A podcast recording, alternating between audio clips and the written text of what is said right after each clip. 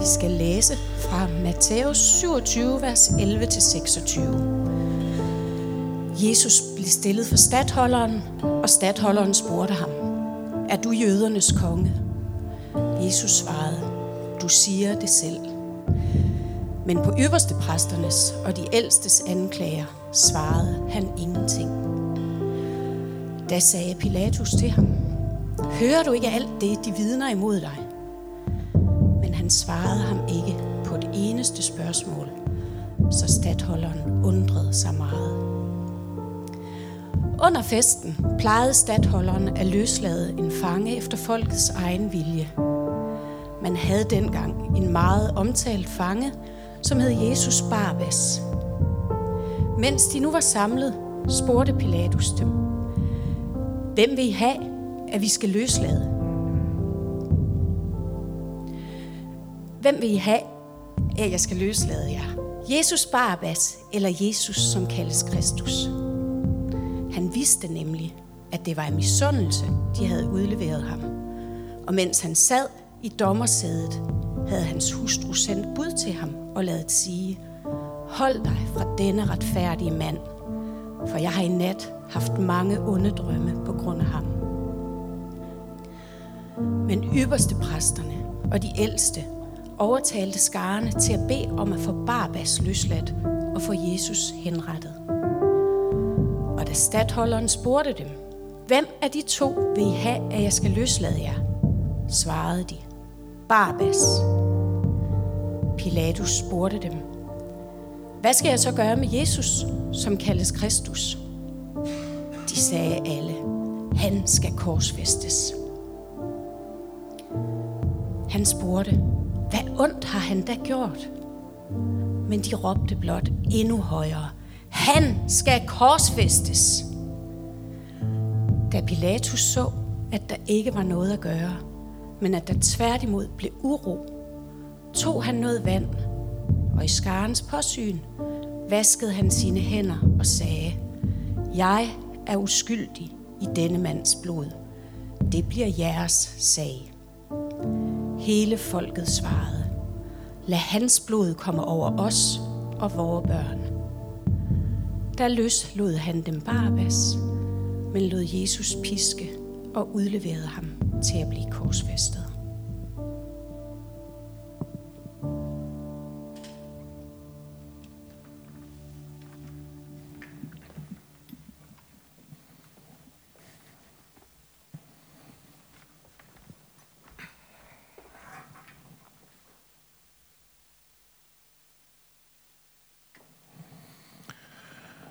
Jeg kan ikke lade være med at have det lidt sjovt med, at de fleste af de her dødssynder, de findes i en moderne udgave. Vi snakkede om FOMO, Fear of Missing Out, som den nye udgave af froseri. Vi har snakket om impostersyndromet, som den nye udgave af bedrag, for eksempel. Jeg tænker, Evagrius, min gode ven, han sidder oppe i himlen og siger: "Hvad sagde jeg?" Det samme gælder for frygt. Den er ikke helt så klassisk, den her udgave, men vi har alle de fantastiske fobier, der findes. Der er klassikerne som arachnofobi og hydrofobi. Angst for edderkopper og angst for vand. Men så kan man også have alle mulige andre ting. Og jeg var sådan lige inde og researche lidt. I får lige nogle af mine favoritter her. Man kan have kulrofobi. Det er angst for klovne. Man kan også have genofobi. Det er frygt for knæer. Det ved jeg simpelthen ikke, hvordan det fungerer. Men det skal man passe på, fordi man kan godt komme til at forveksle genofobi med geniofobi. Det er frygt for kinder. Og gynæfobi. Frygt for kvinder. Ja. Jeg tror, noget jeg måske godt kunne lide af, det er kontekitaliofobi. Frygt for spisepinde. Jeg tror, jeg har en snert. Jeg ved ikke, hvordan man lever et knæfrit liv. Hvordan man klarer sig på den her måde. Men definitionen på en fobi, det er simpelthen, at den skal være irrationel. Der er ikke noget, der hedder leofobi. Man kan ikke have angst for løver, fordi at det er ret rationelt at løbe væk, hvis der er en løve efter dig. Der er en vis chance for, at du bliver ædt, hvis du møder den ude på et savanne et sted. Det kan man simpelthen blive slået ihjel af, sådan en, ikke også? Det er der selvfølgelig nogen, der kan argumentere for, at man også kan af klovne eller kvinder. Men som hovedregel, så slår de altså ikke en ihjel. Og sådan er det også lidt med dødssyndefrygt. Ligesom de fleste andre dødssynder, så er den egentlig ikke et problem i sig selv. Nogen mener jo, at det vokser af vores allermest grundlæggende følelse. Den første, vi har lært. Og derfor så er der masser af situationer, hvor det er sundt og naturligt at reagere med frygt. Hvis øksemorderen han er brudt ind i din lejlighed, så er det rigtig, rigtig fornuftigt, at du frygter og gemmer dig og kommer væk så hurtigt, som du overhovedet kan. Der er der ikke noget mærkeligt i, at du trækker vejret lidt ekstra hurtigt. Men så er der alle de andre irrationelle situationer. For eksempel at gå og være evig angst for, at der skulle komme en eller anden øksemorder og trænge ind i din lejlighed. Fordi så er vi ude i en situation, hvor at frygten får magten over os, og vi mister os selv. En dødssynd er vi simpelthen ude i der. Og som vi har snakket om, så er en dødssynd en synd, som leder ud i andre synder. Så begynder vi nemlig, hvis vi går rundt i den her angst for øksemorderen, han er efter os, og støder andre mennesker væk fra os. Vi spærrer os ind i vores eget hjem, fordi det er det eneste sted, vi tør være, og vi tør ikke engang lufte ud af frygt for, at øksemorderen han slipper ind. Og så sker der alt muligt andet som en konsekvens af dårlig udluftning og frastødelse af andre mennesker. Når kirkefædrene de snakker om frygt, så handler det altså i virkeligheden mere om angst, kan man sige. Ikke diagnosen, selvfølgelig. Det er en helt anden samtale, og du må ikke høre den her prædiken ind i din diagnose. Men angsten for, at noget kan gå galt. Den her evige bekymring for, at det hele det går galt lige om lidt. Så når vi snakker om dødssynder, så er det altså ikke fordi, at det er synder, som er værre i sig selv end alle mulige andre. Specielt med et emne som frygt, så er det altså vigtigt at få sagt. Men det er fordi, det er en art grundsynd, en tilstand, der leder os ud i alt muligt andet skidt, synd og i sidste ende død. Derfor er det en dødssynd. Og nu er vi lige i gang med at snakke om dødssynder som generelt begreb. Så er jeg også lige nødt til at sige, at det er ikke sådan, at du nødvendigvis skal føle dig lige ramt alle 9 søndage.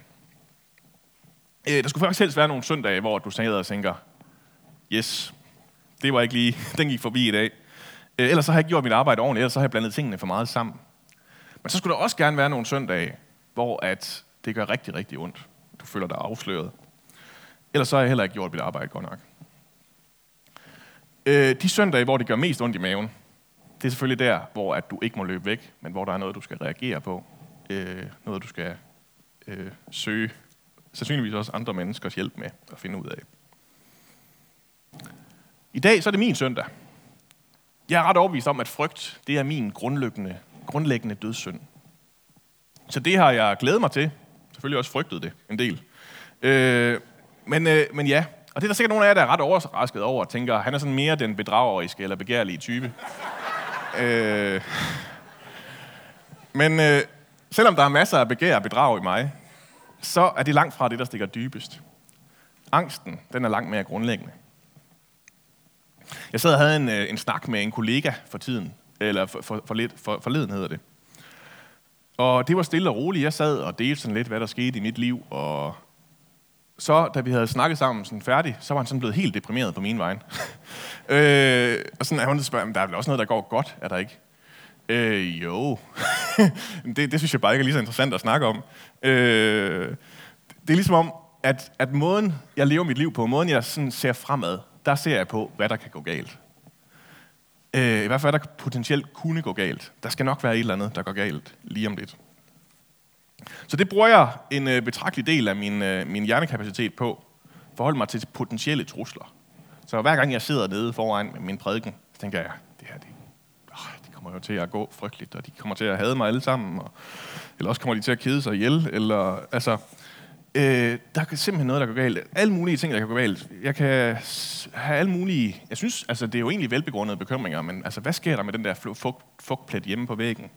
Hvad skal jeg nå at se, inden Netflix-abonnementet udløber? Der er alle mulige kæmpe store problemer, jeg har. Kommer jeg til at dø alene? Eller kommer jeg til at kede mig til den der fest? Eller sådan. Det hele det bliver blandet sammen i et smukt pærevælling. Og i virkeligheden så er det alt sammen en ordentlig omgang ligegyldigheder. Ikke fordi, at det er ligegyldigt med fugtpletten, men fordi, at det faktisk ikke rigtig er noget, som jeg har tænkt mig at gøre noget ved alligevel. Jeg nøjes bare med at gå og være angst for det. Fordi når jeg skal gøre noget ved det, så er det det aller værste. Så skal jeg til at vælge side i en eller anden potentiel konflikt måske. Og så er der en masse nye folk, jeg kan risikere at gøre mig uvenner med, som jeg ikke ved, hvordan reagerer på, hvis jeg nu siger det her, eller siger det her. Men de gør det helt sikkert ret aggressivt. Og så er der endnu flere, der bliver uvenner. Sådan tror jeg også lidt, Pilatus han har haft det. Der har lavet rigtig mange Jesusfilm, og han bliver portrætteret lidt forskelligt. Nogle gange så er han den bryske, sikre leder, der... Nogle gange så er han bare sådan den der trætte, der bare har fået nok. Og nogle gange så er han lidt mere sådan forsigtig og spagfærdig. Og jeg er lidt på den her med, at han har smidt håndklædet i ringen. Vi møder ham hos de 4 evangelister, og de er alle sammen sådan en lille smule uenige om, hvordan han reagerer på det her.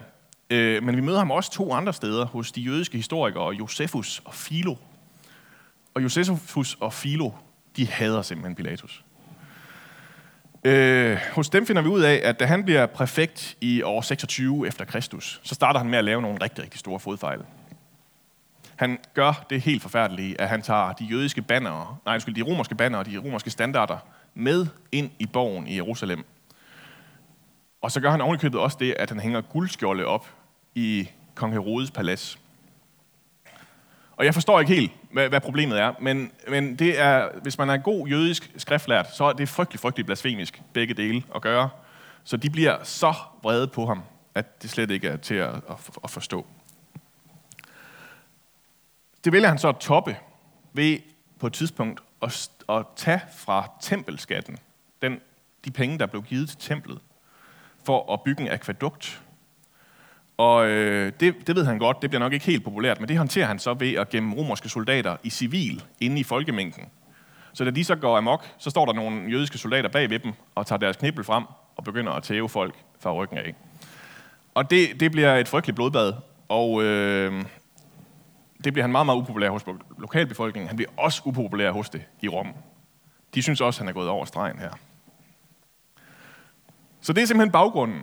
Så da han nu står her med den her situation, Jesus, den her tilfældige mand, som de gerne vil have korsfæstet, så ved han godt, at han er bagud på point.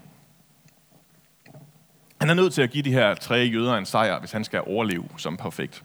Og bare lige få et øjebliks fred og ro fra alle de der sindssygt mærkelige forespørgsler, de kommer med. Så de har set sig gale på Jesus. Og Pilatus han gør sit bedste for at prøve at forstå, hvad det egentlig er, det handler om det her. Men det hele det er alt for indviklet og religiøst, til han egentlig kan forstå det. Han kan bare se, at han har gjort nogle jødiske ypperste præster meget, meget vred om Jesus her. Og det ser ikke ud som om, der rigtig er nogen måde, det kan ende godt på. Enten så bøjer han sig for jøderne og fordømte en uskyldig mand til døden, eller så sætter han en stopper for vanviddet og udløser endnu en krise i Jerusalem. Så skal han endnu gang til at tæve en masse jøder og gøre sig upopulær både hos dem, han skal holde styr på, og dem, der skal holde styr på ham, hvis han skal finde en anden vej ud af det her. Så i stedet så udtænker Pilatus en genial plan, hvor han kan komme udenom at være den, der skal vælge. Han kan vise lidt respekt og være tro mod de jødiske traditioner ved at følge ideen om, at der skal frigives en fange til påske. Og hvis valget så står mellem en dømt voldsforbryder på den ene side, og ham her, Jesus, som ikke rigtig kan finde ud af, hvad de har gjort galt på den anden side, så kan det alligevel være, at folket de er kloge nok til at vælge. Det bliver så Jesus. Så kan de alligevel måske godt se, hvad der faktisk er godt for dem. Men den her plan, den slår horribelt fejl. Præsterne, de har satset så meget på den her plan, det her plot om at få slået Jesus ihjel, at de er villige til at slippe en morder løs for at få den gennemført. Og så kommer den her berømte scene, som har givet håndvaskningen et dårligt ry siden, og har gjort os mænd, vi aldrig vasker hænder, når vi går på toilettet. Nej, det er vist en anden dødssynd. Det er noget dovenskab, der er i spil der, tror jeg. Men hvad har håndvaskning med frygt at gøre? Jo, jeg mener, at det vi ser her i den her tekst, som måske virker sådan lidt mærkeligt valgt i første omgang, vi ser, hvad der sker, når frygten får magten. Pilatus, han har smidt håndklædet i ringen. Han ved godt, hvad der er rigtigt. Det er frikende Jesus. Han har ikke gjort noget forkert. Men han tør ikke af angst for konsekvensen. Af frygt for, hvad de andre mennesker de kommer til at tænke om, hvis han gør det her. Og i stedet for så leder Pilatus frygt ham ud i en beslutningsvægring. Han skubber det ansvar, der egentlig er hans, væk fra sig, af frygt for, hvad hans beslutning kommer til at betyde for ham. Og man kan sagtens forstå det jo. Han er på rigtig, rigtig mange måder trængt helt op i den her krog. Der er ikke rigtig nogen god måde at komme ud af det her på. Han kan ikke rigtig komme udenom at lægge sig ud med de her magtfulde ypperste præster. Så nu vasker han hænder i stedet for. Og dermed så redder han ikke noget som helst. Han får stadig sin noget ufortjente plads, synes jeg, i trosbekendelsen. Og ansvaret, det ligger stadig tilbage som hans. Han bliver kendt som ham, der fik slået Jesus ihjel. For det var ham, der havde muligheden for at gøre noget ved det. Man kan sige, Pilatus, han har også prøvet det andet. Han har også prøvet at gøre det, man kalder at gå kontrafobisk til værks. At gå imod sin frygt. Gøre det modsat af, hvad den fortalte ham, han ikke skulle gøre. Han har fået at vide, at det var alt for farligt at tage tempelskatten. Og så har han tænkt, de skal ikke have ret. Nu skal jeg simpelthen vise, at jeg godt kan gøre det. Vise, at han var modig, og de i hvert fald ikke skulle få lov til at skræmme ham. De skulle ikke få ham til at frygte. Fordi det er nemlig den fælde, der kan ramme os, når frygten rammer. Jeg tænker, nu går vi bare kontrafobisk til værks. Nu skal vi bare lige mande os op og være noget mere modige. Bare lige hanke lidt op i os selv. Og sådan en som mig, som jo bekendt er frygtsom, det kan faktisk også ramme mig. Jeg kan blive sådan helt optaget af, at det der træ, det tør jeg ikke klatre op i. Og så skal jeg bare op i det der træ. Vise, at jeg godt kan. Og så sidder man deroppe. Og kan ikke rigtig komme ned igen. Det er det, der er problemet, når vi prøver at gå imod frygten. Kuren mod frygt, det er faktisk ikke mod. Kuren mod frygt, det er tro. Brené Brown, som er psykolog og skamforsker, hun siger det sådan her. Kommer den op på skærmen, Morten? Det gør den. Tro er mysteriets rum, hvor vi kan finde modet til at tro på det, vi ikke kan se, og styrken til at slippe vores frygt for det usikre. Tro er mysteriets rum, hvor vi kan finde modet til at tro på det, vi ikke kan se, og styrken til at slippe vores frygt for det usikre. Vi skal ind i det her mysterium. Ind der, hvor der gælder nogle andre regler. Samme dag, som det her sker, den her episode med Pilatus, så bliver Jesus henrettet og dør. Og disciplene, de står bange tilbage. Alt håb er ude. Alt det, de havde troet på, det er gået tabt. De har ikke holdt stik. Det hele er faldet fra hinanden. Det er gået som det værste, de overhovedet kunne forestille sig. Og nogle dage senere, så går to kvinder ud til graven. De vil lige ud og sige et sidste farvel til den mand, som har betydet så meget for dem. Men graven, den er tom. Og i stedet for, så møder de en engel. Og englen, den har et budskab til dem. Den siger, frygt ikke. Jeg ved, at I søger efter Jesus den korsfæstede. Han er ikke her. Han er opstået, som han har sagt. Frygt ikke. De siger, det er det bud, der står flest gange i Bibelen. Og det er jo nemt nok at sige, men det er baggrunden ikke. Baggrunden, det er nemlig ikke at tage dig sammen. Baggrunden, det er, at Jesus er opstået. At ham, der gør alting godt, ham, der har sejret over alt det, der skader os, alt det, vi kan frygte, selv døden, det har han sejret over. Det har han gjort godt. Igen. I 1300-tallet, der levede der en nonne blev hun vel i virkeligheden, der hedder Julian Norwich. Og hun var en from ung pige, som så bliver dødeligt syg. Og hendes nærmeste er samlet for at sige farvel til hende. Og hun er selv indstillet på at dø, og hun får så det, vi nok i dag vil kalde for en nærdødsoplevelse. I den her nærdødsoplevelse, der får hun 15 syn, 15 åbenbaringer. Hun ser himlen åben, og hun ser Jesus i al hans herlighed. Hun ser meningen og styrken i alle hans lidelser.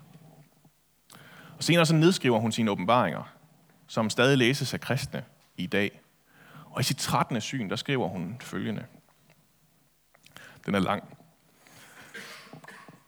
In my folly, before this time, I often wondered why, by the great foreseeing wisdom of God, the onset of sin was not prevented. For then I thought, all should have been well. This impulse of thought was much to be avoided, but nevertheless I mourned and sorrowed because of it, without reason and discretion. But Jesus, who in his this vision informed me of all that is needed by me, answered with these words and said, It was necessary that there should be sin, but all shall be well, and all shall be well, and all manner of things shall be well. These words were said most tenderly, showing no manner of blame to me, nor any who shall be saved. Kristus han ser på hende der, og hun forstår ikke, hvorfor alt det her skulle ske. Hvorfor skulle der overhovedet være synd i verden? Og så siger han bare til hende, All shall be well. Alt skal blive godt.